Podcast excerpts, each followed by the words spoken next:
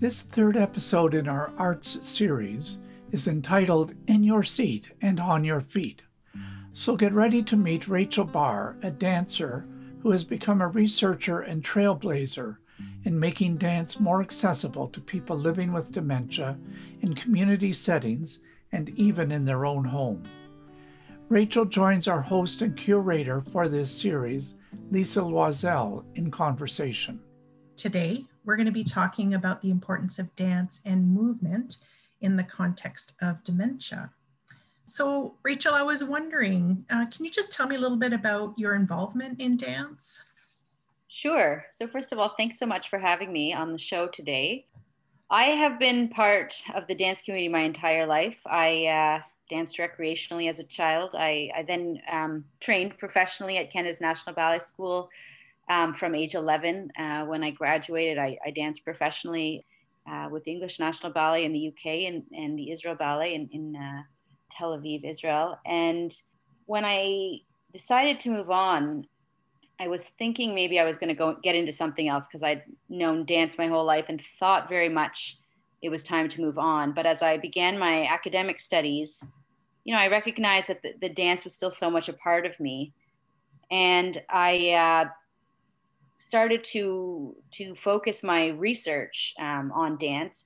Initially, I was looking at dance and uh, how it affects the brain, um, which led me to um, involvement with dance for people living with Parkinson's disease, and that slowly developed into very much a focus on older adulthood and from there really uh, you know if you're focusing on older adulthood obviously dementia is a, is a significant issue. Uh, and that uh, brought me um, in, in, both through research and artistically through program development to um, dance for people living with dementia. Um, i've been part of a very collaborative t- team um, which has been canada's national ballet school and Baycrest health sciences. Their expertise is in geriatric care and, and research and, and obviously the ballet school very much in, in teaching dance at the highest level.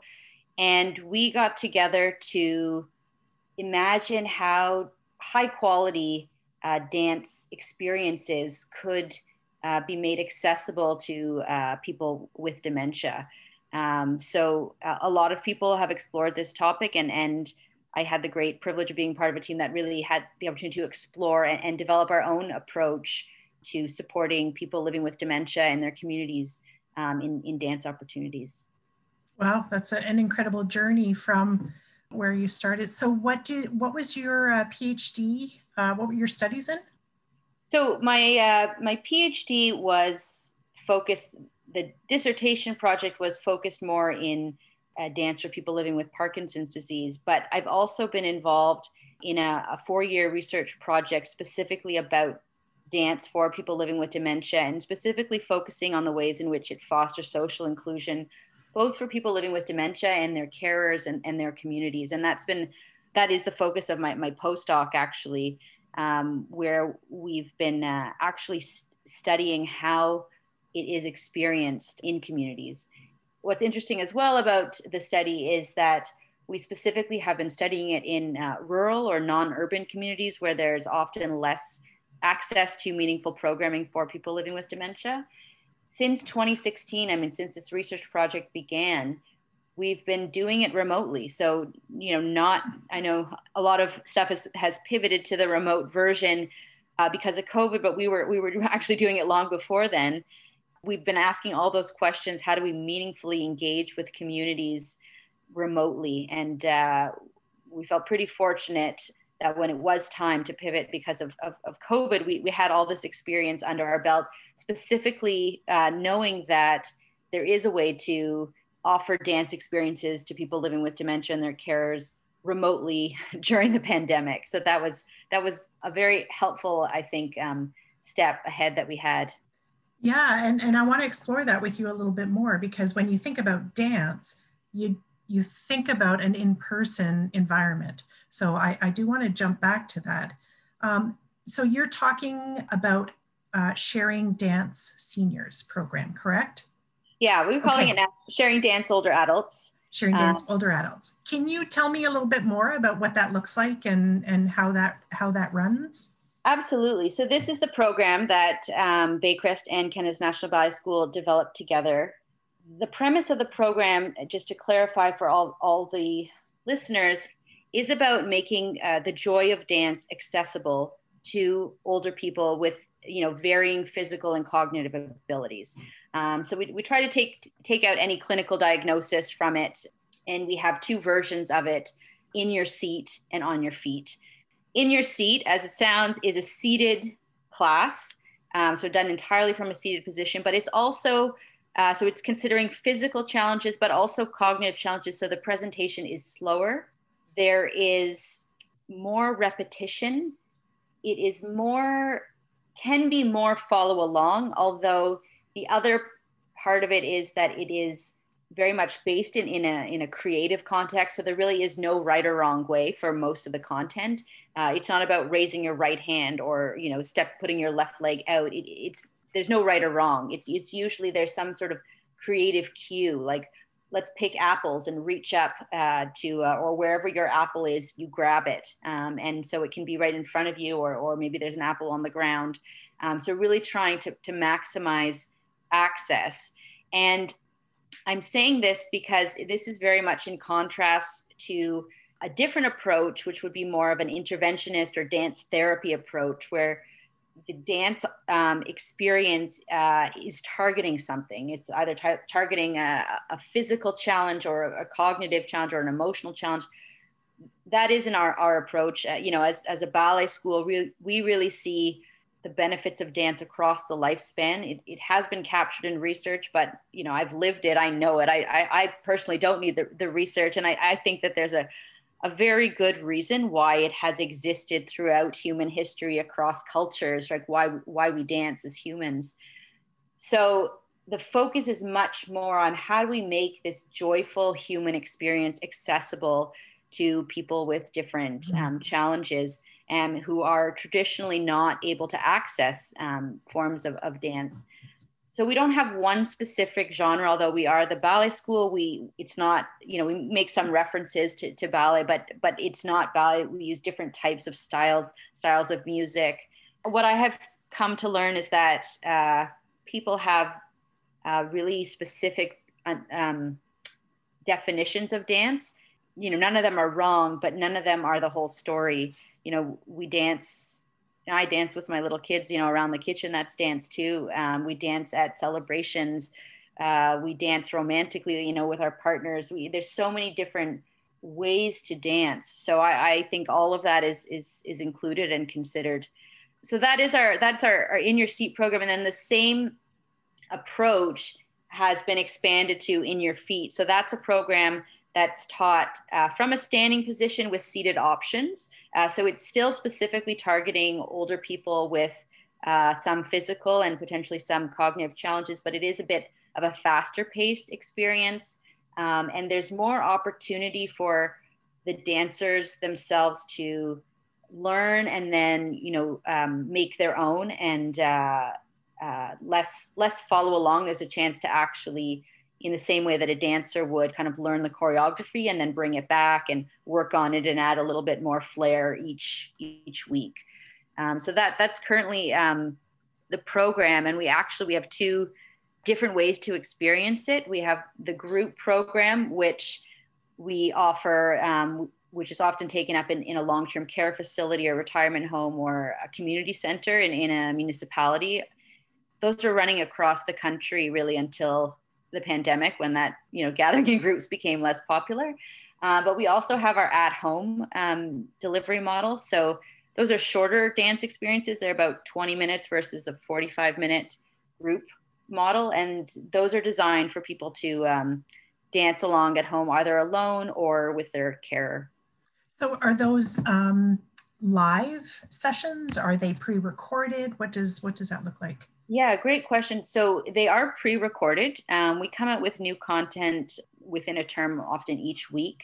In our group, uh, our group sessions, we, we build it each week, and then there is that opportunity for communities to provide feedback. So it's kind of like if you're in a term of the class, you're you're part of the group and we could have sites all over the country but you're you're part of that term the at home is a little bit more um, is is also streamed. It's it's not live and the content's kind of um, delivered uh, per term. But i'll just say that i know a lot of you know all sorts of different programs during covid have immediately pivoted to the live you know the zoom or or a live stream. And we actually we started like that when we back in in 2016 in a, in a rural community and we we quickly realized that it was it was limiting for several different reasons. One is internet across the country is not stable it's not reliable and uh, we didn't want that to interrupt experience and also time zones. You know we're a national organization and we were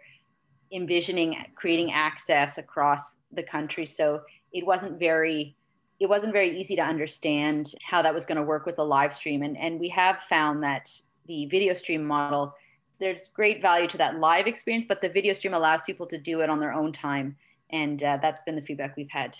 Right. Well you were saying that one of the objectives is to be accessible. So you know you have virtual but with this i'd call it on demand opportunities it really does provide that accessibility to a lot more people. So in, in what other ways is this um, have you tried to make this accessible or is it accessible to people living with dementia and their families? Yeah so that's that's a, great point because we're continually continuously trying to make sure that that is our priority. Um, so as I said, as I described the program, it's designed to set participants up for success. So when it's not about, you know, you know, and I've, I've been in long-term care and I see the exercise programs that happen where it's like reach here and, and move there. And it, it's not about doing something specific. It's about engaging in the experience. Um, so we're sort of what, however you want to engage. And I've seen people, you know, tapping their foot, humming to the music, or clapping for us often when i've taught in person initially some people will be unclear that they're they're able allowed to dance. They think maybe we're doing like a performance for them because we're trying to kind of share our energy. So you're like oh you can join in as well. But that but some people just want to watch you and and mm-hmm. clap for you. And so that there isn't one way to participate. One challenge we have is is encouraging carers you know first of all not to correct their the person they're caring mm-hmm. for. They, they often want to do like oh it's the other arm or you see them trying to get them to stretch it this way or, or do it how the, the, the dance teacher artist is you know explaining it and it's not it's not about that um, at all you know when we do like bursts of of uh, sunshine you know that could mean anything to you know that could be you know hands opening up uh, up to the sky or that could be you know drawing a sun or or rays of sunshine. You could be stretching your arms out. So that that's something especially for in your seat, which which was developed um, on people living with dementia that that we've really tried hard to to do. We're also, and this has also been from the beginning, where we have really tried to uh, make it an opportunity for our carers to uh, have a joyful experience as well. Uh, so we may cue, um, you know, if there's an uh, opportunity for um, two people to dance along, and you know, we make cue, you know, you can look at somebody to make eye contact or play with the person next to you, but not in a way where they need to be the carers, where it's it's a little bit more on an equal footing, where uh, again, it's just playful dance as opposed to one person, you know, helping the right. other person. So we, we tried to set the program up like that as well and and we encourage you know in the streamed content and certainly in the in the live um, classes that that that I've uh, taught a lot of for carers to hear you know you can just dance along and have fun too mm-hmm. because mm-hmm. you're the person you're caring for is is you know they're doing their thing and and and it's time for you to dance as well and when we have been able to convince carers to just uh, dance along you know, we've had great feedback uh, in one long-term care facility, like the PSWs. They were just excited every time we we came because they said, you know, we enjoy it for ourselves too, something you can do together. But uh, everybody, I think, you know, who, who doesn't enjoy moving to to music?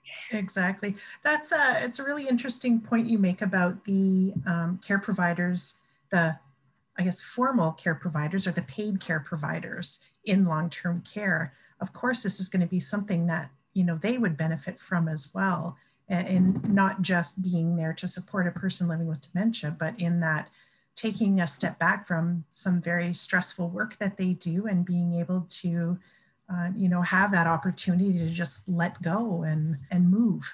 Yeah. yeah i mean it's when you get to see the smiles on the faces you realize how much fun they're they're having. Yeah. Uh, but something else that we found which was really exciting for me was hearing back from the formal caregivers that they they were using dance like the outside of the dance sessions hmm. so they would realize that somebody really liked that music or like like to move a certain way and maybe if that person wasn't having the best day and they, they might try to pull some of those strategies um, like some of those creative um, images in another you know when you're you know trying to to dry off uh, you know how do you move your shoulders to get the towel um, to help dry yourself off or or other other um, areas of their work where dance was actually sort of like a, a tool for them to use to, to mm-hmm. make it um, of a more pleasant experience for, for both them and the people they're caring for. And that to me really uh, is, is very exciting because it's, it's not just a dance class then, it's actually sort of infusing a, a culture of dance within caring for our community, which yeah. like I said before, you know, that there's, I really believe there's a reason that dance has been around for so long. And I, I think it is just very adaptive and, and it's, it's a joyful experience for, mm-hmm. for yeah. And it, it almost sounds like, um, there's that sense of empowerment too um, for for everyone right for the the people who are living with dementia just empowered to you know express in whatever way they want but then also for professional care partners to you know like you like you said to give them strategies so that they can then enhance the experience of uh, their the person living with dementia the people that they're supporting as well. Yeah uh, I, I just wanted to add to that you know one of the things that we've been looking at in the in the research was maybe how how dance actually is able to challenge some of the stigma around dementia. I mean some of the, the experiences i've had where you know, a formal or informal carer said, oh, I didn't know she could move like that. and, you know, I didn't know she had that in her. Um, and, and maybe they can't, the person has lost their, their language, isn't able to speak anymore, but then you see them dancing and you're like, oh no, she's, she's got a lot to say. And so I think that that's one of the inherent components of dance. It's a form of expression, but how actually for, for this community, for people living with dementia, it is, does sort of challenge you know some of the things that you may you may assume about somebody um, and how that can actually you know even things a little bit out between uh, let's say a, a, person living with dementia and the person uh, that's caring for them um, which can be very uh, i think empowering. Um, so you had uh, you had mentioned earlier that um, you know the benefits of dance you see across the lifespan. So can you talk a little bit more about that. So the benefits that you see in uh, people with dementia but in you know in older adults in general. Sure. So i mean you know to talk broadly about dance in older adulthood i mean we could focus first on you know the, the outcome research which is basically yes there are physical benefits because it's you know it's physical exercise but dance is such a sophisticated form of of movement in that it's not just walking on a treadmill you know you're trying to you need to coordinate your movement to your music different ranges of motion. Most forms of exercise typically only move forward whereas dance moves like on all you know in all mm-hmm. directions on all levels. So it's it's you know far in a lot of ways more a lot more sophisticated for the brain in terms of challenge. So you have the physical and and the cognitive. And then there's of course the emotional component right? Like you feel good really you know after any form of exercise but uh, you know with dance there's an opportunity really to process emotions and express them as well.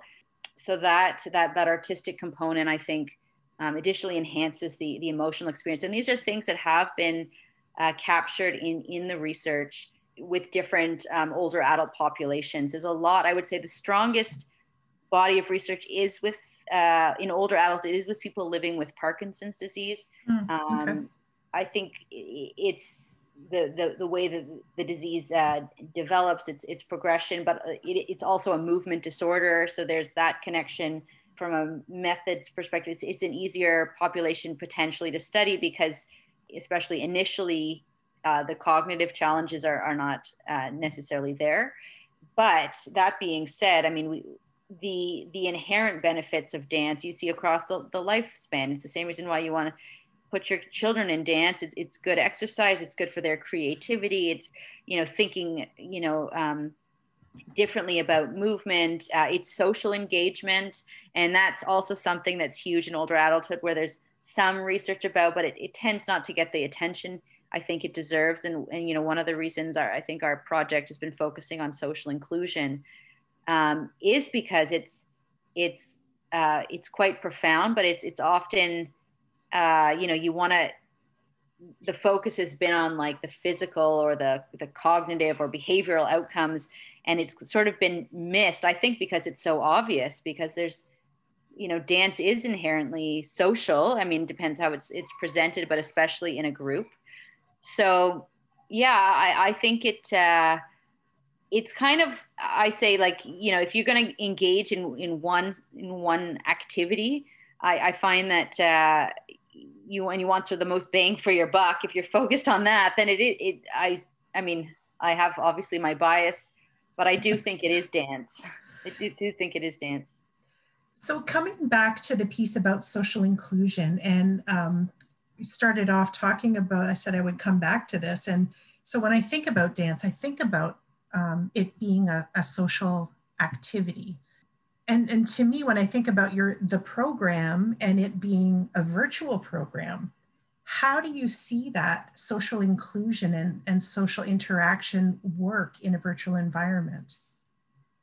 Yeah, so no, it's it's a great question, and and to be honest, Lisa, when we started to pilot the program, the video stream version of it, we developed it in person, and then we said, okay, now let's try this version out video stream and we you know our initial pilot was with um, a group of people living with dementia in, in manitoba. I, I remember thinking like i i'm not I'm not sure if this is going to work if it's going to the the, the dots are going to be connected. Um, it's it's it's hard to understand like you know who is that on the screen versus who's in the room but we were very very happily surprised at at what it was doing which was it was providing i think a, a platform or a context for the people in the room to connect with each other.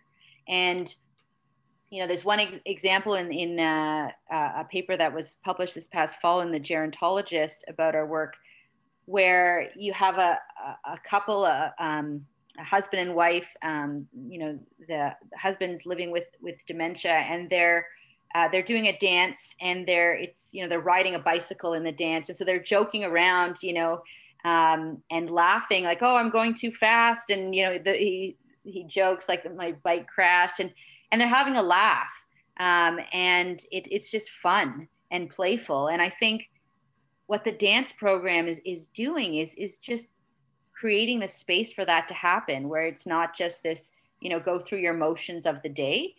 Um, so I really, I, I think that that that that can't be minimize and how important it is that, that there's there's space and and room and and uh, opportunity for those um, moments to happen. And that that's really what i think it does virtually. Do the participants also engage with the dance teacher on the screen? Yes. Um, so in our research we have you know where we've studied like how they're interacting with the dance instructor. They are engaging. Some of them may not even realize that um, because it's video streamed that the, the dance teacher doesn't see them as well um, but because the dance instructor is talking to the dancers, there's this acknowledgement that that there is a relationship. Um, that our dance teachers, even though we're in downtown Toronto, we we we know that there are people out there across the country following along, and, and we're talking to them. So I think that that plays a role. But but really, it it, it also the, the biggest component is that um, the dance teacher is setting the context for the community uh, to engage with each other. Yeah. Thanks for your time and your and your your wisdom and, and sharing all about your program with us. My pleasure. Thanks for having me, Lisa. This is such a good idea, and the link between cognition and movement is intriguing. As we learned in our episode 34 with Laura and Carol, Socializing and simple fun are important parts of active living, especially for people living with dementia when isolation is such a risk. Dance is a great way to do it all. You can learn more about Rachel and these programs by going to our note accompanying this episode and to our website, dementiadialogue.ca. If you know of dance programs in your community, write to us at dementia.dialogue at lakeheadu.ca and we will post the information on our website. Be sure to turn in to our next episode on the arts when Lisa talks with Simon Law about music and dementia. And thanks to the folks who participated in our first focus group that met last week. There is still time to join an upcoming group. Write dementia.dialogue at lakeheadu.ca for more information about how you can participate. We need your ideas on how to improve our podcast and to reach more people. Thanks to the Center for Education and Research on Aging and Health at Lakehead University, our institutional partner, and to the Public Health Agency of Canada for its financial support. My name is David Harvey.